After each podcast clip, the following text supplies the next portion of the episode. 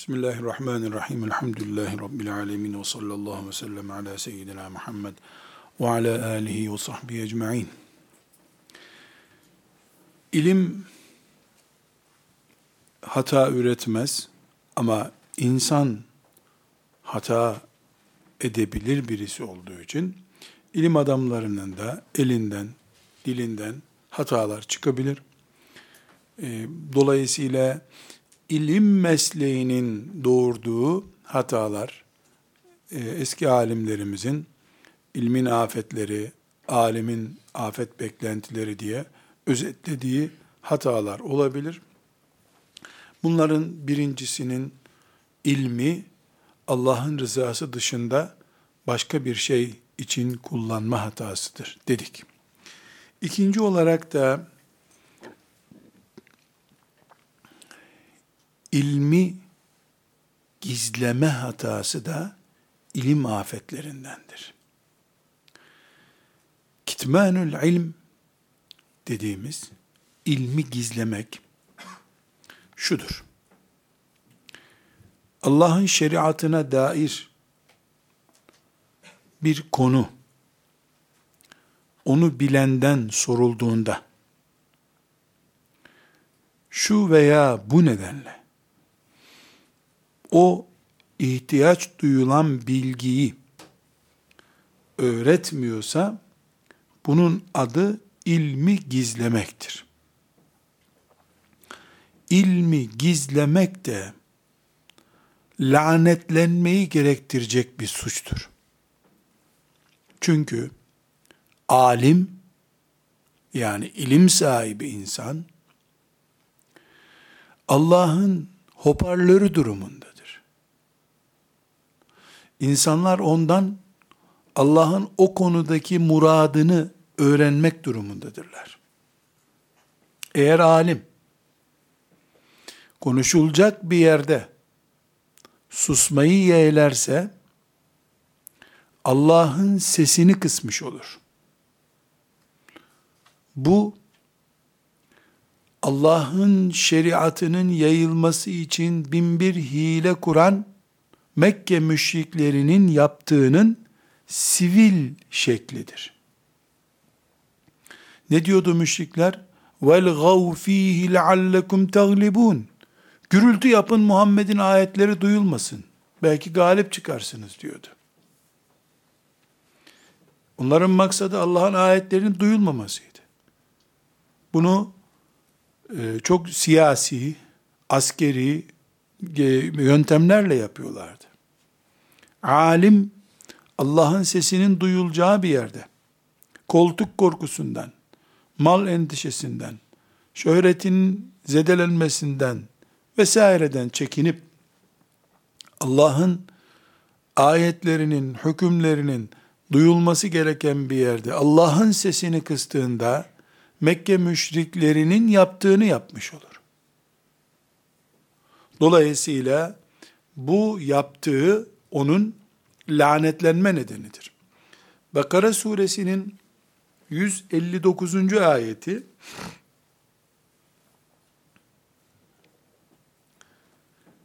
bu hususta hiç yorumlanmayacak, yoruma fırsat vermeyecek bir hüküm ihtiva ediyor. İnnellezîne yektumûne ma enzelnâ minel beyinâti vel hudâ min ba'di ma beyyennâhu linnâsi fil kitâbi Ulaike yel'anuhumullahu ve yel'anuhumul la'inun. Sadakallahul azim. Allah'ın indirdiği ayetleri, hidayeti Allah açıkladıktan sonra insanlara Kur'an ayetiyle açıkladıktan sonra gizleyenlere Allah'ın laneti olsun. Bütün lanet edenlerin de laneti olsun. Şimdi bu çok açık bir şekilde Allah'ın indirdiği ayetlerin gizlenmesinin laneti gerektiren bir suç olduğunu söylüyor. Fakat birisi çıkıp e bu işte Mekke müşriklerinin yaptığı şeydir. Susturmaya çalıştılar peygamberi. Yahut da filanca ülkeyi, İslam toprağını filanca kafirler işgal etmişti ya. İşte onlar Cuma hutbesi okunmasını engellediler. Ezanı susturdular. İşte 19 sene bu topraklarda ezan susturuldu ya, o demektir bu. Diye yorumlayabilir. Ama Ebu Davud'da 3658. hadisi şerif, Tirmizi'de 2649. hadis-i şerif, İbn Mace'de de 266. hadis-i şerif. Bu ayetin yorumunun öyle e, filan yeri işgal edip ezanları susturmaya yönelik bir lanet nedeni olmadığını, alimlerin Allah'ın hükümlerini açıklamada hantal davranmaları, tembellik yapmaları, menfaatine göre konuşacak yer belirlemelerinin e, olduğunu açıklayan bir hadis-i şerif var. Men su'ile an ilmin feketemehu ulcime yevmel kıyameti billicamin minen nar billicamin min nar kim kendisine bir şey sorulur da onu gizlerse kıyamet günü ağzına ateşten gem vurulur. Gem nedir? Atlar koşturulurken sağa sola dönmesi için böyle direksiyon gibi ağzına bir demir konuyor. O da yularla geriden tutuluyor. Sağa döneceği zaman sağa asılıyor, sola döneceği zaman sola asılıyor. Ona gem diyoruz. Ateşten bir gem ağzına koyacak Allah'ın böyle bir hakikati söylemeyip susanlar.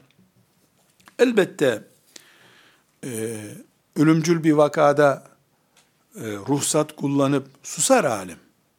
Ama e, televizyonda bu televizyon çok aristokratik kesim tarafından izleniyor.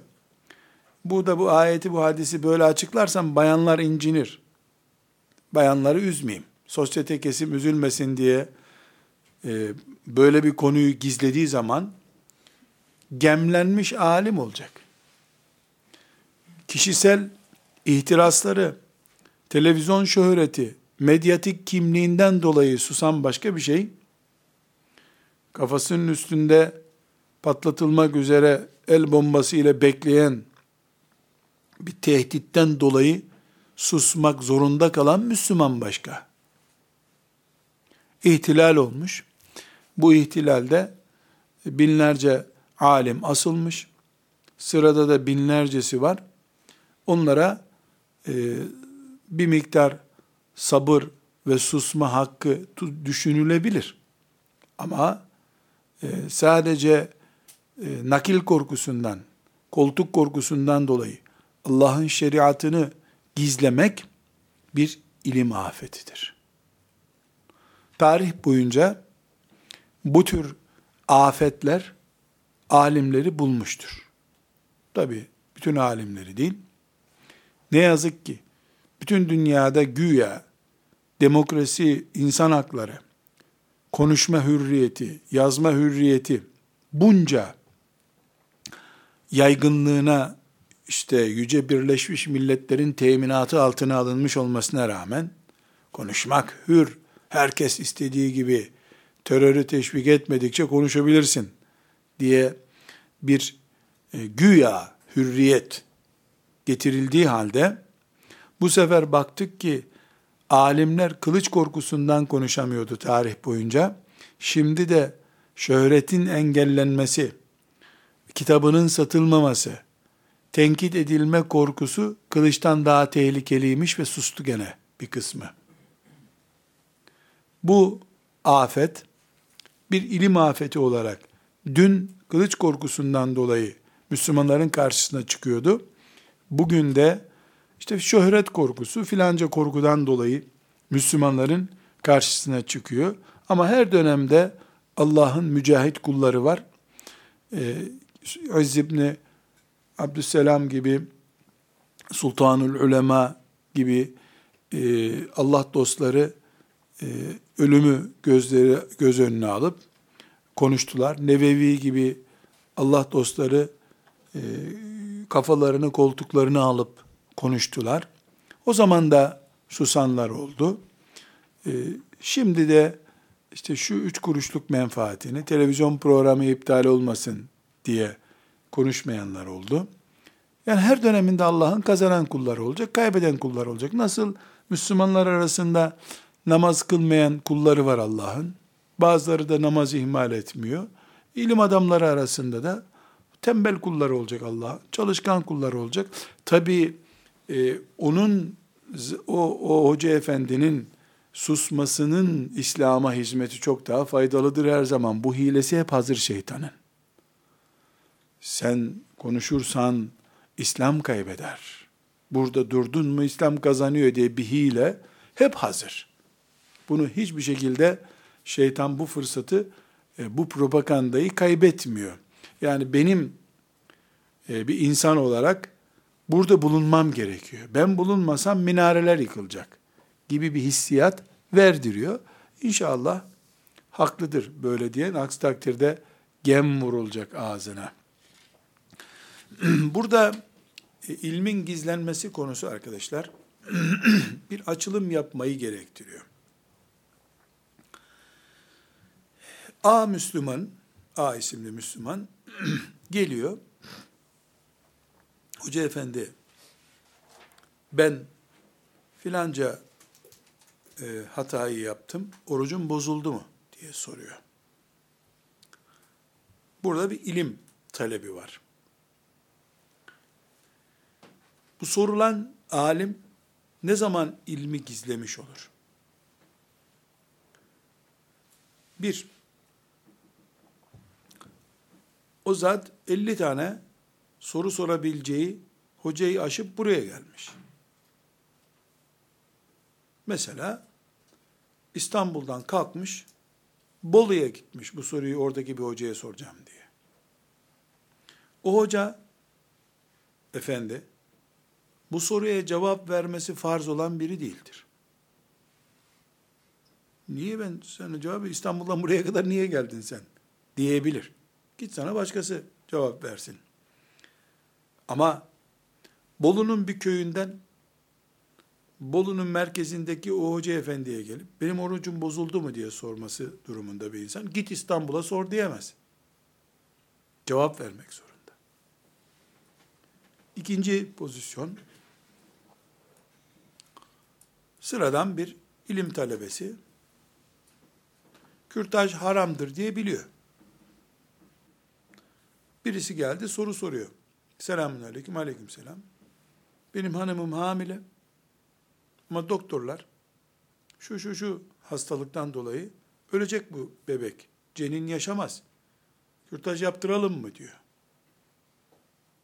Cevap vermek zorunda değil. Ona farz değil bu bilgi. Neden? Çünkü bu öyle bir mesele. Sıradan ilmihal kitaplarının yazdığı mesele değildir. Ulemanın toplanıp bir konsey üzerinden karar vermeleri gerekecek kadar ağır bir mesele bu. Bu benim meselem değil derse kurtulur.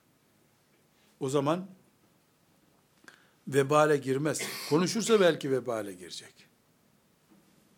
Yani ilmin gizlenmesi meselesi bir Müslümanın sorusuna cevap verip vermeme boyutunda değil. Ama İslam başı örtmeyi, bedeni örtmeyi kadına emrediyor. Sen bir yerde müftüsün, İmam Hatip Lisesi'nde müdürsün, alim olarak biliniyorsun, İnsanlar senin sözüne itibar ediyorlar. Şu kadar senenin vaizisin, imamısın. Bir kararname çıkıyor. Başörtüsüz okula gelecek çocuklar deniyor. Veya filan kutlamada mini etekle çocuklar stada çıkacak deniyor. Geliyor iki Müslüman, hoca efendi, bizim kıza böyle yapacaklar, ne edeyim? diyor. Sağına soluna bakıyorsun, istihbarat istihbarat tehlikesi. Şey yani devletin e, kararları filan demeye başlıyorsun. Gemli alim. Çünkü bunun için alim de olmak gerekmiyordu. Belki sen devlete baş kaldırıp haydi cihada demen senin işin olmayabilir. Ama şunu söyleyebilirsin.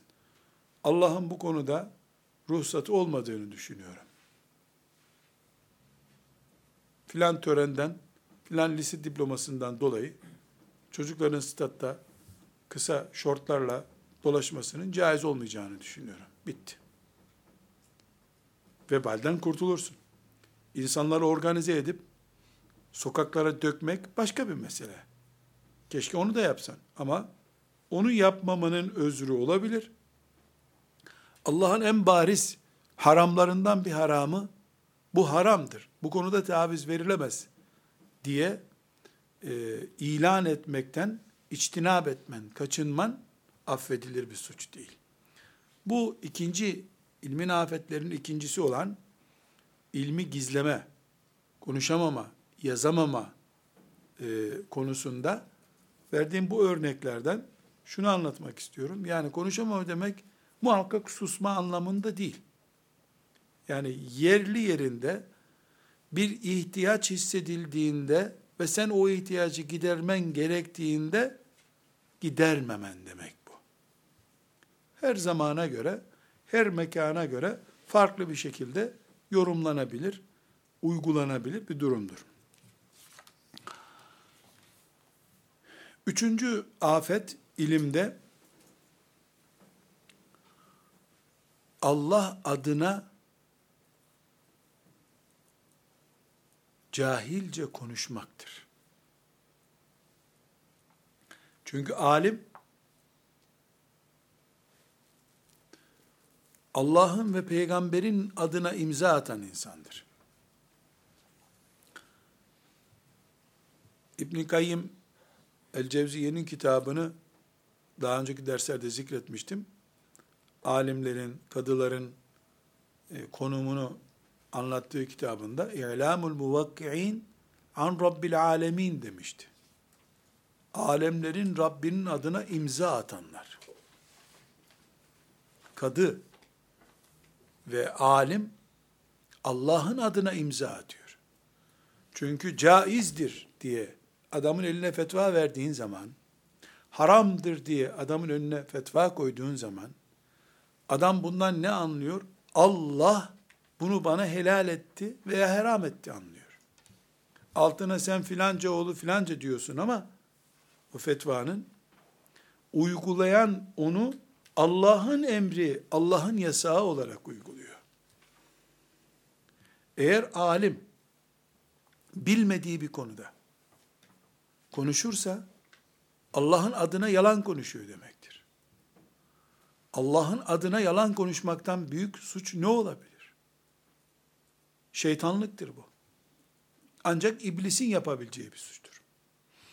Burada Hakka suresinin El-Hakka suresinin 44 45. ayetinde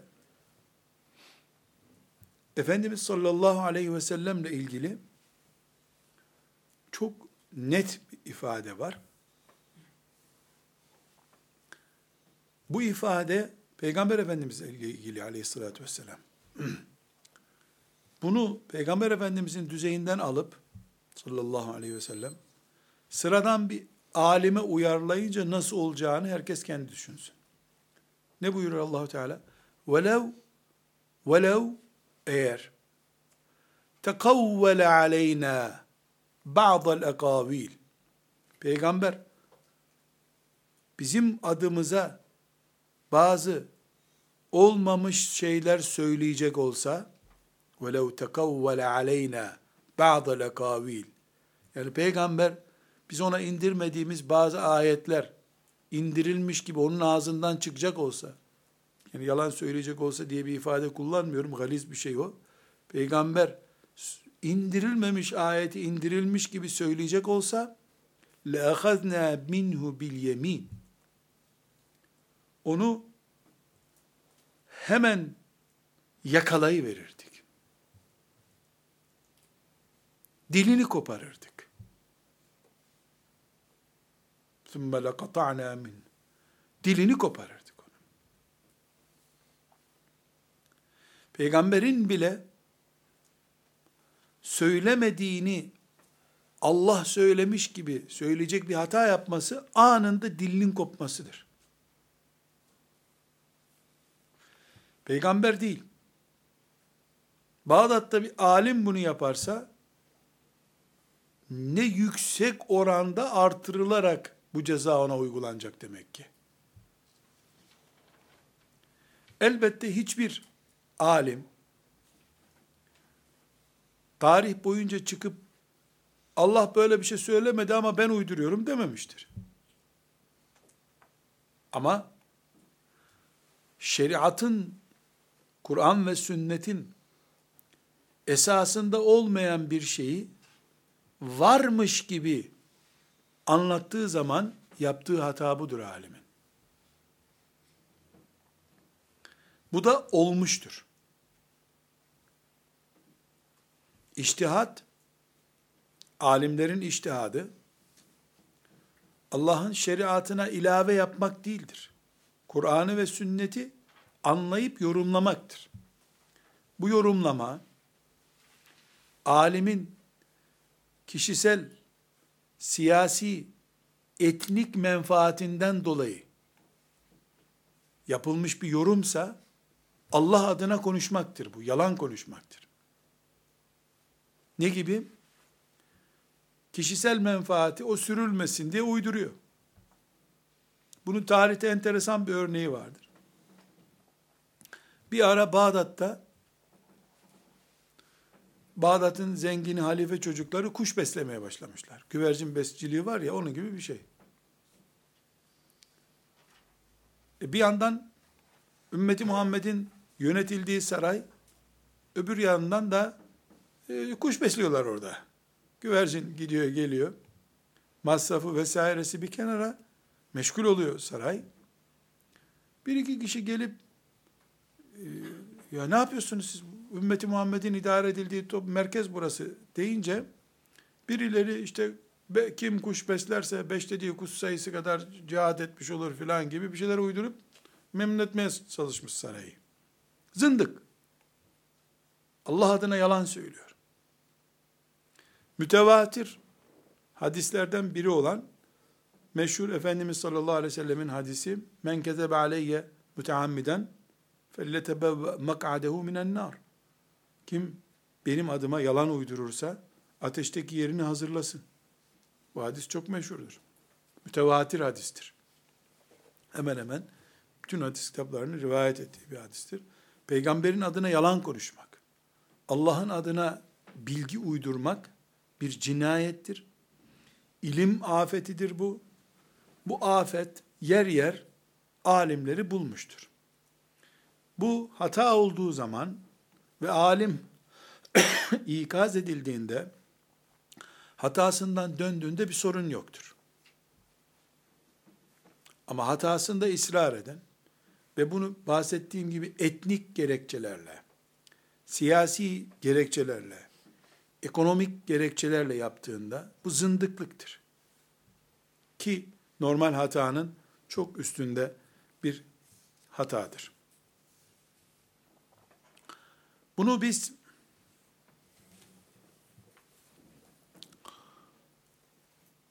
alemin Allah adına konuşma cüretini çok daha farklı alanlarda görebiliriz. Mesela burada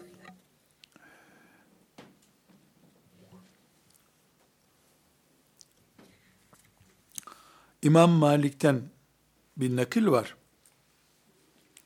Onu nakletmek istiyorum. Alim insan Allah için yola çıktığı halde Allah için çıktığı yolda cehenneme düşmesi ne kadar çirkin bir şey.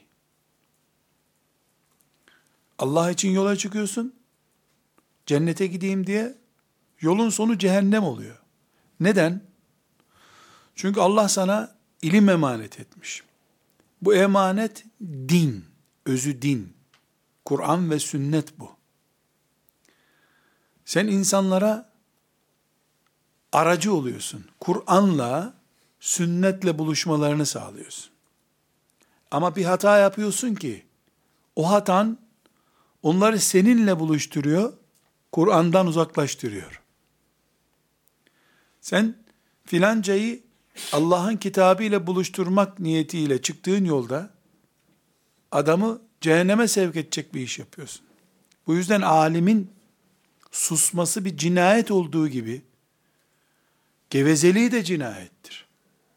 Gevezeliği daha büyük cinayettir. Çünkü susmanın bir yorumu olabilir. Şu şu sebeple sustum diyebilir. Boş boğaz bir alim mazeret de bulamaz boş boğazlığına. Alimlik, ilim baştan sona kadar sorumluluktur. Konuşsam bir dert, konuşmasam bir derttir elbette. Burada İbn Abdülber Abdurrahman bin Mehdi'den bir nakil yapıyor. İmam Malik'in talebelerinden biri Abdurrahman İbni Mehdi Allah hepsine rahmet eylesin. Çok kaliteli bir hatıra bu. Cami Beyanil İlmi İbn Abdülberr'in Cami Beyanil İlmini sık sık zikrediyoruz. Oradaki paragraf e, rakamlamasına göre 1573. konu bu orada. Diyor ki Abdurrahman İbni Mehdi Malik'in yanında oturuyorduk. Bir adam ziyaretçi olarak geldi. Demiş ki, ya Eba Abdullah, yani İmam Malik'i çağırıyor. Sana filan şehirden geliyorum. Altı aydır yoldayım. Kim bilir Horasan'dan çıktı geldi. Altı aydır yoldayım. Malik bin Enes'i arıyorum. Bir konu var. Bizim oradaki insanlar sana onu sormam için gönderdiler beni. İmam Malik de buyur demiş. Adam sormuş. İmam Malik cevap olarak demiş ki la uhsinuha la uhsinuha bu konuda yeterli bilgim yok demiş. Bu konuda yeterli bilgim yok. Adam 6 aydır Malik bin Enes'i arıyor. Nereden geldiyse bir fetva soracak. O fetvayı öğrenip geri gidecek. Malik bin Enes böyle diyor diyecek. Malik bin Enes rahmetullahi aleyh la uhsinuha diye cevap vermiş. Bu konuda yeterli bilgim yok demiş. Adam irkilmiş birden.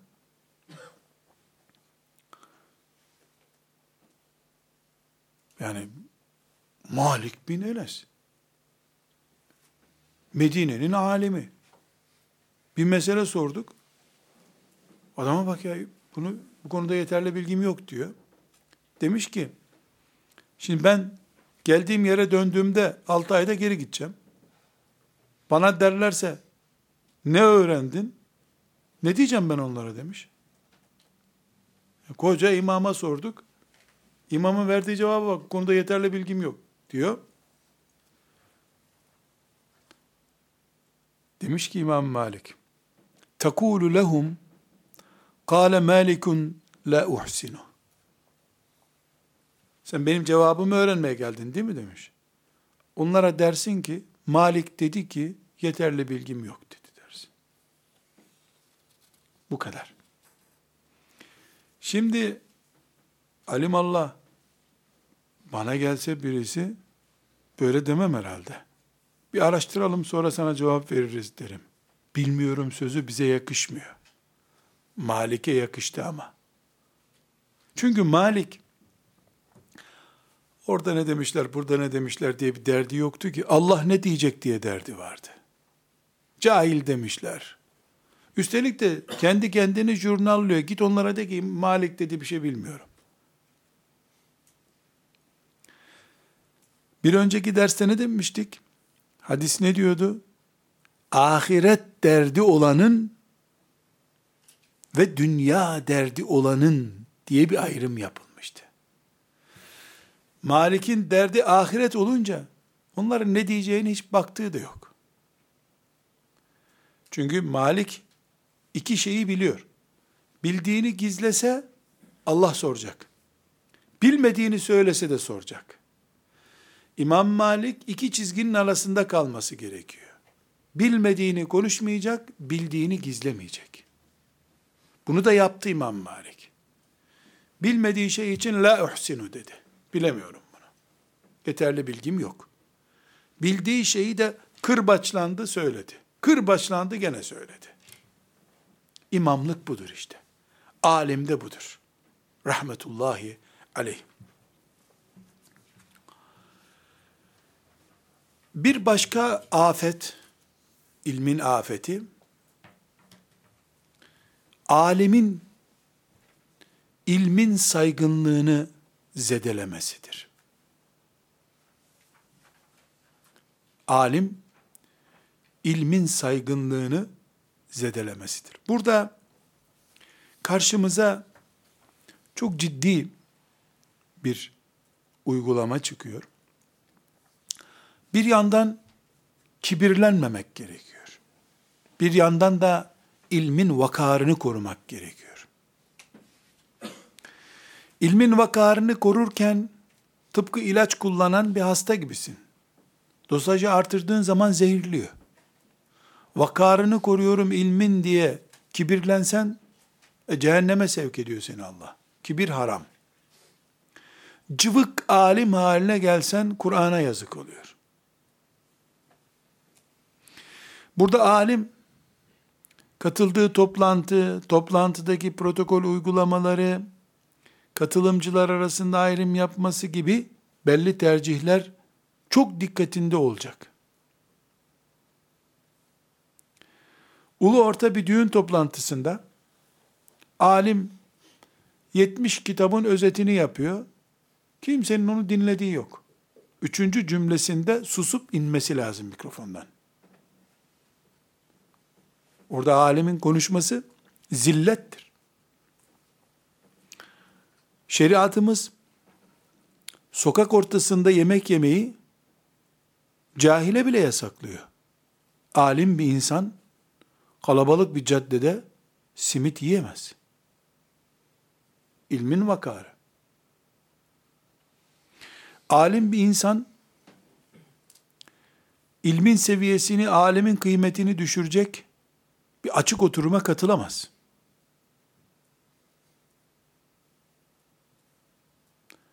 Orada din tebliğ edeceğim diye, bildiğimi öğreteceğim diye, kendinden sonraki alimlerin de prestijini rezil edecek bir iş yapamaz.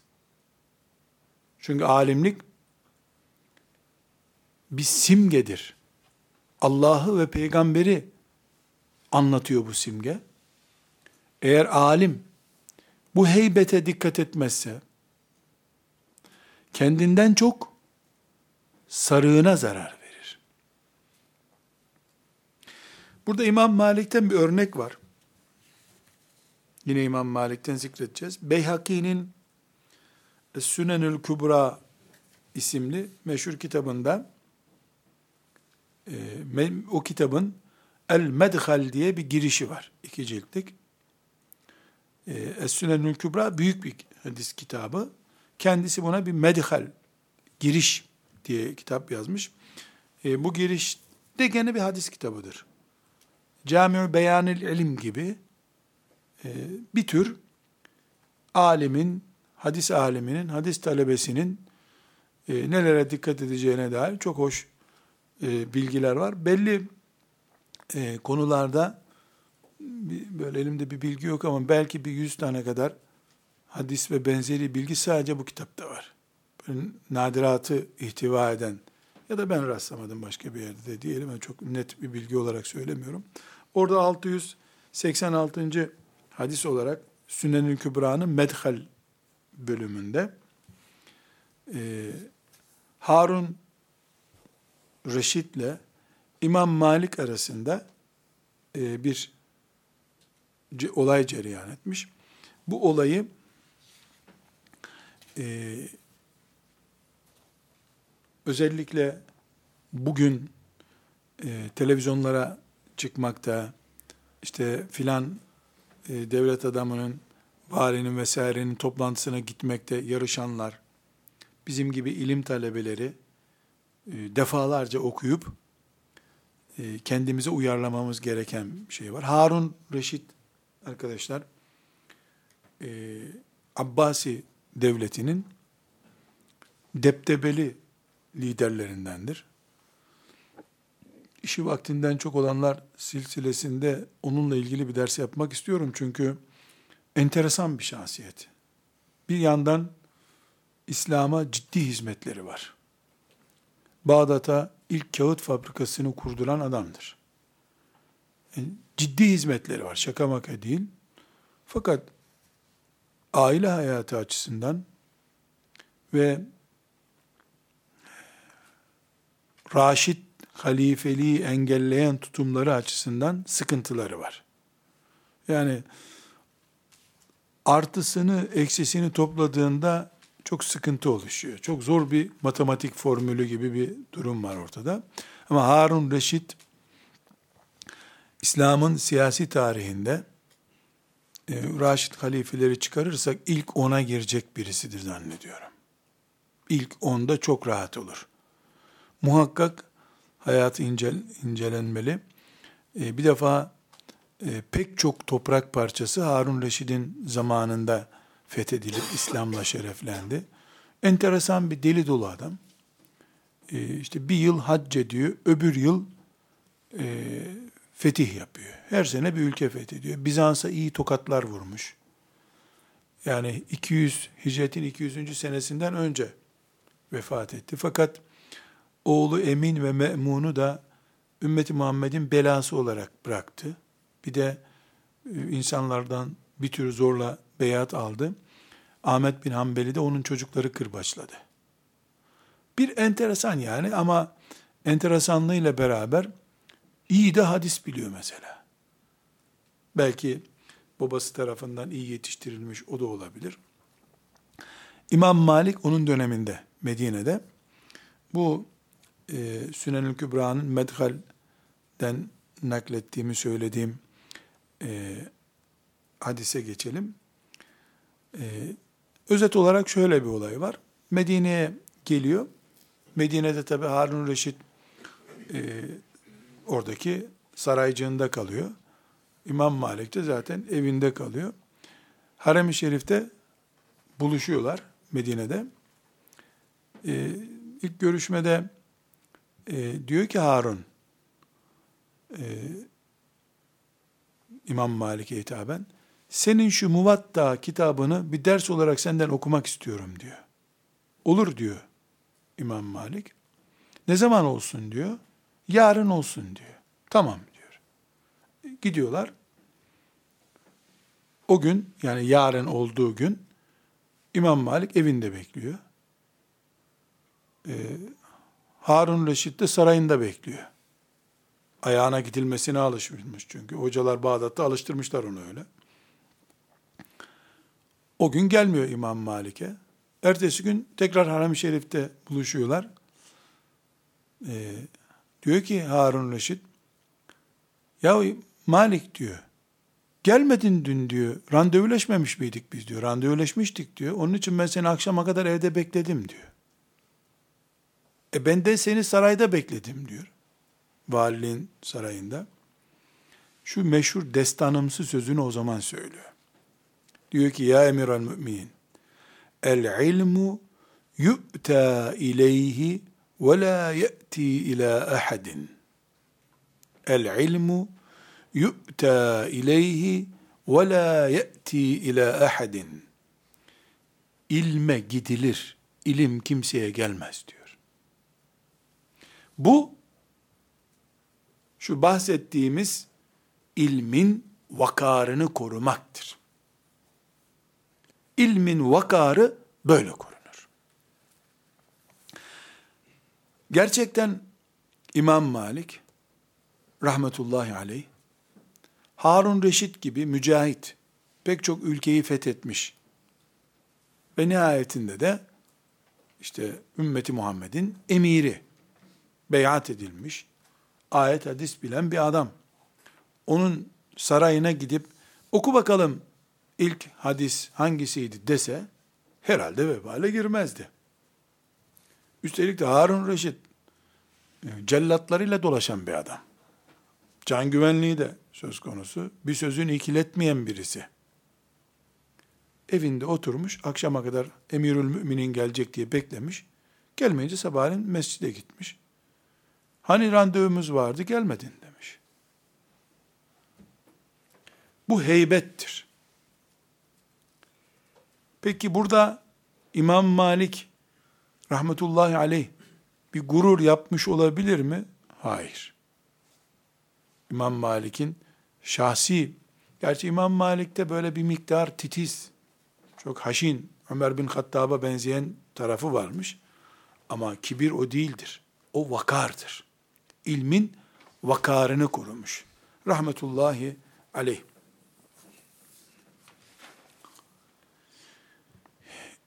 Bir başka afet, ucup meselesidir. Ucup, bilhassa tasavvuf aleminin yoğun kullandığı bir kavramdır. Ucup şu demek. Mesela namaz kılıyorsun. Dönüp namazdan sonra kendine bir bakıyorsun. Mükemmel namazdı.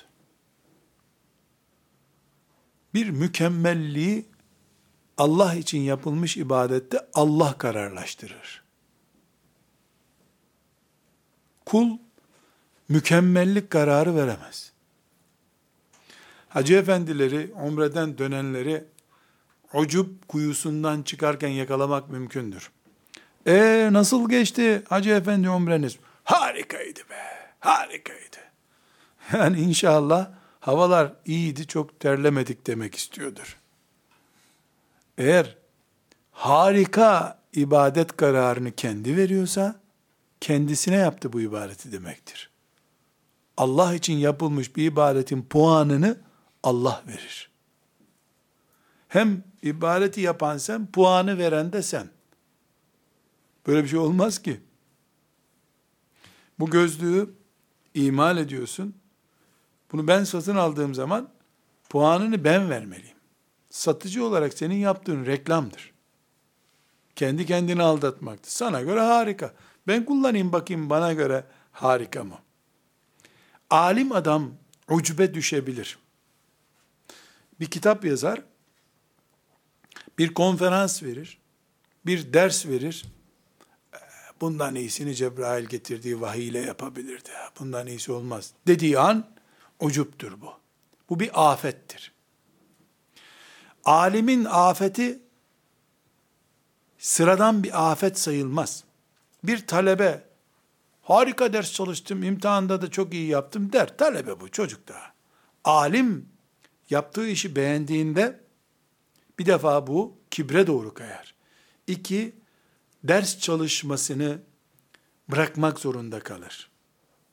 Yaptığı işin full harika, ondan ötesi olmaz düşünmesi, daha araştırmaya gerek yok diye düşün. Halbuki bize tavsiye mezara kadar araştırmaktır. Alim mezara kadar talebedir. Artı bir sorun daha oluşur. O da nedir? Ucup hastalığına yakalandığı zaman alim, diğer alimleri basit görmeye başlar. Rakip görmez onları bir defa. Halbuki ilim, alimler arasında bir yarışı gerektiriyor.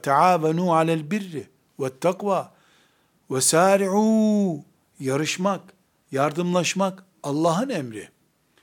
İlimde ben çok şey biliyorum. Doğru. Muhakkak daha ötesi vardır bunun. Bilmediğimi bilen biri vardır muhakkak diye düşünmek gerekiyor. Bu alimin, Müslüman alimin karakteridir. Ucub bu karakteri engelliyor. Neydi ucub? Harika. Bundan iyisi olmaz diye düşünmektir. O sebeple cuma hutbesi okuduğu zaman alim, bunları ben söyledim, hatalarım için Allah'tan af dilerim. Ben bu kadar becerebildim diye cümlesini bitirir. Konferans verdiği zaman dünyada insanoğlunun ulaşacağı son şeyleri size sunuyorum. Kıymetini bilin demez. Araştırmam beni bu noktaya getirdi der. Araştırmaya devam edeceğini hissettirir. Bir alim bir tez hazırlayıp master tezi, doktora tezi filanca konuda bir tez hazırlayıp bir araştırma yapıp kapatabilir bunu. Üç tane beş tane danışman da harika oldu diyebilir. İnsanlığın geleceği son ilmi nokta asla değildir o. Son nokta sadece minel cinneti ve nas'tır. Kur'an'ın son ayetidir. Daha ötesi olmaz. Yeni vahiy gelmeyecek çünkü. Hiçbir kitap, hiçbir tez, hiçbir konferans, hiçbir konuşma minel cinneti ve nas değildir. Sadece Kur'an'ın minel cinneti ve nas ile noktası vardır. Onun dışında en mükemmel bir tez bile noktalı virgülle biter aslında. Şimdilik bu kadar. Bundan sonra ufkum açılırsa devam ederiz. Açılmasa Rabbimin bana nasibi bu kadardı. Bu sebeple Kur'an mükemmel kitaptır. Daha ötesi yoktur. Hiçbir tefsir mükemmel değildir. Her tefsirin çok güzel, harika olan yönleri vardır. Asla son tefsir değildir. Muhakkak bir Allah'ın başka kulu gelip, Allah'ın başka bir kulu gelip, öncekilerin tamamında bulunmayan bir iki meziyet ilave edebilir tefsire. Çünkü Kur'an minel cinnet ve nas deyip bitirdi. Allah bitti dediği için bitti daha ötesi yok. Ahmet, Mehmet, Ali, Veli kim olursa olsun tefsir mi yazmış? Ay Allah ondan razı olsun. Yazdığı şeyler çok güzeldir, harikadır, son değildir. Son olduğuna inandığı an kendi kuyusunu kazmış demektir. Bu alimin düşebileceği bir afettir. Genellikle alim insan onca ilimden sonra böyle bir iddiada bulunmaz. Talebeleri bu kuyuyu ona kazarlar. Kur'an'ın son tefsiridir bunlar. Bu olmazsa Kur'an olmaz sende derler. Bu Kur'an'a hizmet eden mumlardan bir mumdur. Işığı yandıkça devam edecek diye asla kabul etmez talebeleri. Etmeyince de bu varsa senin Kur'an'ın var demektir. Bu yoksa Kur'an helak oldu demektir derler. Kendileri de batar. Alimi, hocalarını da batırırlar. Bir başka alimin düşebileceği afet de haşyet kaybıdır. Haşyet Allah korkusuyla o şuurla yaşamak demektir. Gözü yaşlı olmayan alim haşiyeti kaybetmiş olabilir. Sabah namazına kalkamayan alim haşiyetini kaybetmiş olabilir. Zekatı vermemek için hile arayan alim haşiyetini kaybetmiş olabilir. Çocuklarını başka şeylere pazarlayacak hatalar yapıp bundan da herhangi bir sıkıntı hissetmeyen alim haşiyetini kaybetmiş olabilir filan devlet protokolünde rol alacağım diye rezilliklere tahammül eden alim, haşiyetini kaybetmiş olabilir. Haşiyetini kaybetmek de bir alimin sarığını ve kitaplarını kaybetmesinden daha büyük tehlikedir. Bu da ilmin afetlerindendir. İlmin getirdiği, getirebileceği afetlerden biri de tartışmayı hastalık haline getirmektir. Bazı alimlerin hayatı belli bir noktadan sonra tartışma ile geçmiştir. Halbuki Tirmizi'nin rivayet ettiği hadis-i şerifte 3253. hadis-i şerif hidayette belli bir noktaya ulaştıktan sonra sapıtan bir kavim muhakkak tartışmaya girerek sapıtmıştır buyuruyor. Tartışma enerji israfıdır. Alim de cahiller gibi tartışmaya girdiğinde enerji israf eder. Enerji israf ettiğinde de pili bitmiştir. Pili biter. Pili bitmiş alim yok statüsündedir. Burada alimin hak bildiği şeyi savunmaması değildir söz konusu tartışma. Hak olduğuna inandığı şeye alim müdafaa yazar. Ama avamın içinde öbür alimle tartışmaz. İlim adamlarına yaraşır, uslup ve ortamlarda tartışır. Televizyonda filan ayetin tefsiri hakkında İbn Abbas mı haklıydı, İbn Mesud mu haklıydı diye tartışma yapmaz. Tartışmaya ehil olmayanları davet bile etmezler. Nefislerini galip çıkarmak için yapılmış görüntüsü olur burada. Ben böyle düşünüyorum. Kanaatim budur der. Şunu yanlış düşünüyorsun dendiğinde yanlış düşünmediğine inandığı delillerini getirir. Ama televizyon ortamında bizim çağımızda olduğu gibi avamın bulunduğu bir yerde alkışları kazanmak için sarf ettiği her söz anket sonuçlarını yönlendirmek için sarf ettiği her söz batıl bir tartışmadır. Alimlik adına afettir. Bu bir hata. Bir başka alemin düşebileceği hata unutma hastalığıdır. Unutma birkaç gerekçeyle ortaya çıkar. Bir, 80 yaşına gelmiştir. 15 yaşında ezberlediği metinleri unutmuştur. Sakalı beyazladığı gibi. Bu da doğal bir afet. Yapacak hiçbir şey yok. İhmal ettiği için ana konuları hafız olduğu halde mesela Bukhari ezber bildiği halde ilgilenmediği için unutu vermiştir. Bu bir afettir. Bu afete düşmeyecekti. Her işte uzman hastalığına yakalandığı için bazılarını unutmuştur. Onun hatasıdır. Her şeyi değil, bir şeyi iyi bilmek de onun görevi. Dolayısıyla alemin düşebileceği afetlerden biri de unutmaktır. Ama unutmanın doğal boyutu var, bir sıkıntı yok. Elbette 25 yaşındaki bir alimle 85 yaşındaki bir alemin aynı noktada olması mümkün değil. Artık 85 yaşından sonra erzel umura doğru gidiyor. Belli bir bölümlerini unutacak ilminin. Zaten o kendiliğinden kenara çekilir. Gençlere sorun deyiverir.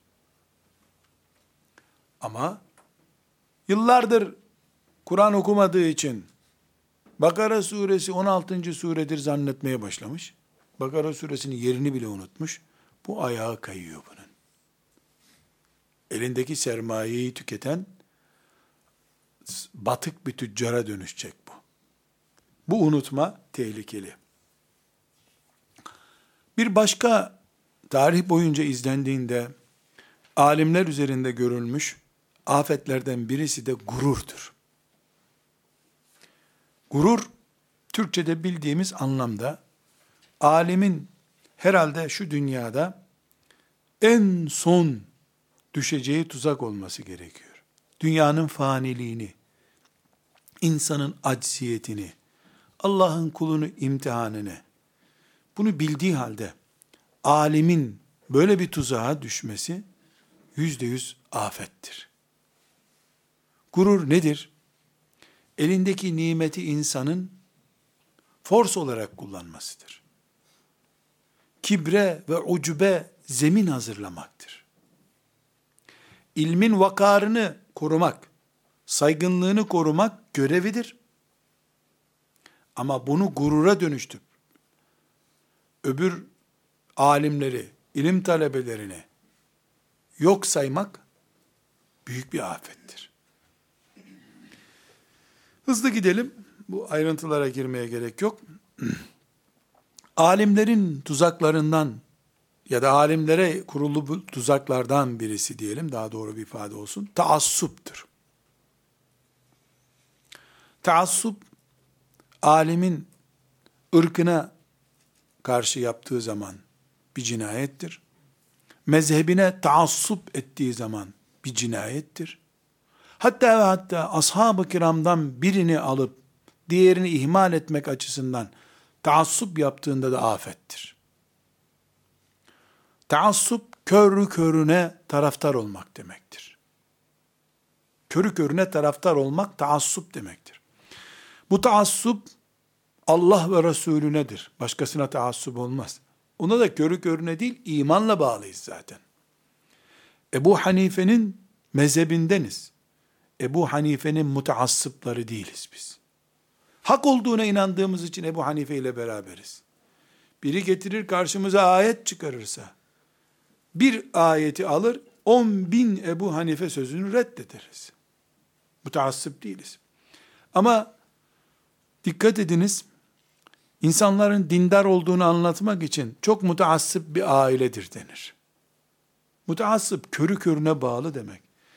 Avrupalılar dini aptalca tutulan gereksiz bir şey gördükleri için dindara mutaassıp aile diyorlar. Filmlerde, milimlerde bunu izliyor insanlar. Sonra gelip de o ailenin kızı alınabilir, mutaassıp bir ailedir onlar diyor. Ulan mutaassıbın kızı da alınmaz, yemeği de yenmez zaten. Körü körüne bağlı olur mu insan bir şeye? Alim, yani bu dipnot olarak bir kenarda dursun. Alim, kesinlikle mutaassıp olamaz. Alemin Kur'an'ı olur. Resulullah olur. Önündeki Ebu Hanifeleri, İmam Şafiileri, Ahmet bin Hanbelleri olur. Allah ve Resulünü yok sayabileceği hiç kimseye bağlılığı olmaz. Olamaz. Ama Ebu Hanife'yi ilkokuldaki arkadaşı haline de getirmez. Saygın bir noktada tutar. O nokta hiçbir zaman ayet ve hadislerin yok sayılabileceği nokta olmaz. Olursa buna taassup deriz. Ne yazık ki kullanmak zorundayım. Bu konuda okuduğum eserlerin tamamında başlık olarak açıldığı için mecbur ben de burada zikrettim. Alimlerin düşebileceği sıkıntılardan biri de hasettir. Bu da bir afettir. Haset nedir? Başka bir alemi kıskanmaktır. İmrenmek suç değildir, meziyettir. Ebu Hanife'yi imreniriz. Haset, o değil ben yazmalıydım bu kitabı. O yazdığına göre doğru değil bu kitap deme düzeyidir. Çocukça, ikiz kardeşlerin birbirini kıskanması kadar düşük bir şeydir bu. Ama ne yazık ki yer yer tarihimizde bir iki tane de olsa adı alimliğe bulaşmış bu tip yanlışlar yapanlar olmuştur. Allah onlar da affetsin. Bizi de mağfiret etsin. Ve alimlik adına afet diyeceğimiz şeylerden birisi de genç yaşta olgunlaştığını düşünmektir. 40 yaşında iken kendini 60 yaşındakilere muadil görmektir. Tam anlamıyla bir tuzaktır. Şeytan bu tuzağa kimi düşürdüyse batırmıştır onu. 40 yaşında iken kendisini 60 yaşındakilere muadil görüyor. 20 yaşını beğeniyor musun sorduğunda beğenmiyor. 20 senede çok şey kat ettiğini düşünüyor. 20 sene sonra 60 yaşına geldiğinde de çok şey kat edeceğini düşünemeyecek kadar geri zekalı bu demek ki. O yüzden yaşını daha ileriki yaşlar için yeterli gören alim tuzağa düşmüş alimdir. İlmin ve alimin afetlerini konuştuk. alimin ve ilmin değerini düşürmek için değil. İbret almak ve ilim talebeleri olarak inşallah nelere dikkat edip yol almamız gerektiğini anlamak için ve bir de Ebu Hanifelerin, Malik bin Eneslerin, Muhammed bin İdrislerin, Ahmet bin Hanbellerin farkını anlayabilmek için. Sallallahu aleyhi ve sellem ala seyyidina Muhammed ve ala alihi ve sahbihi ecma'in velhamdülillahi rabbil alemin.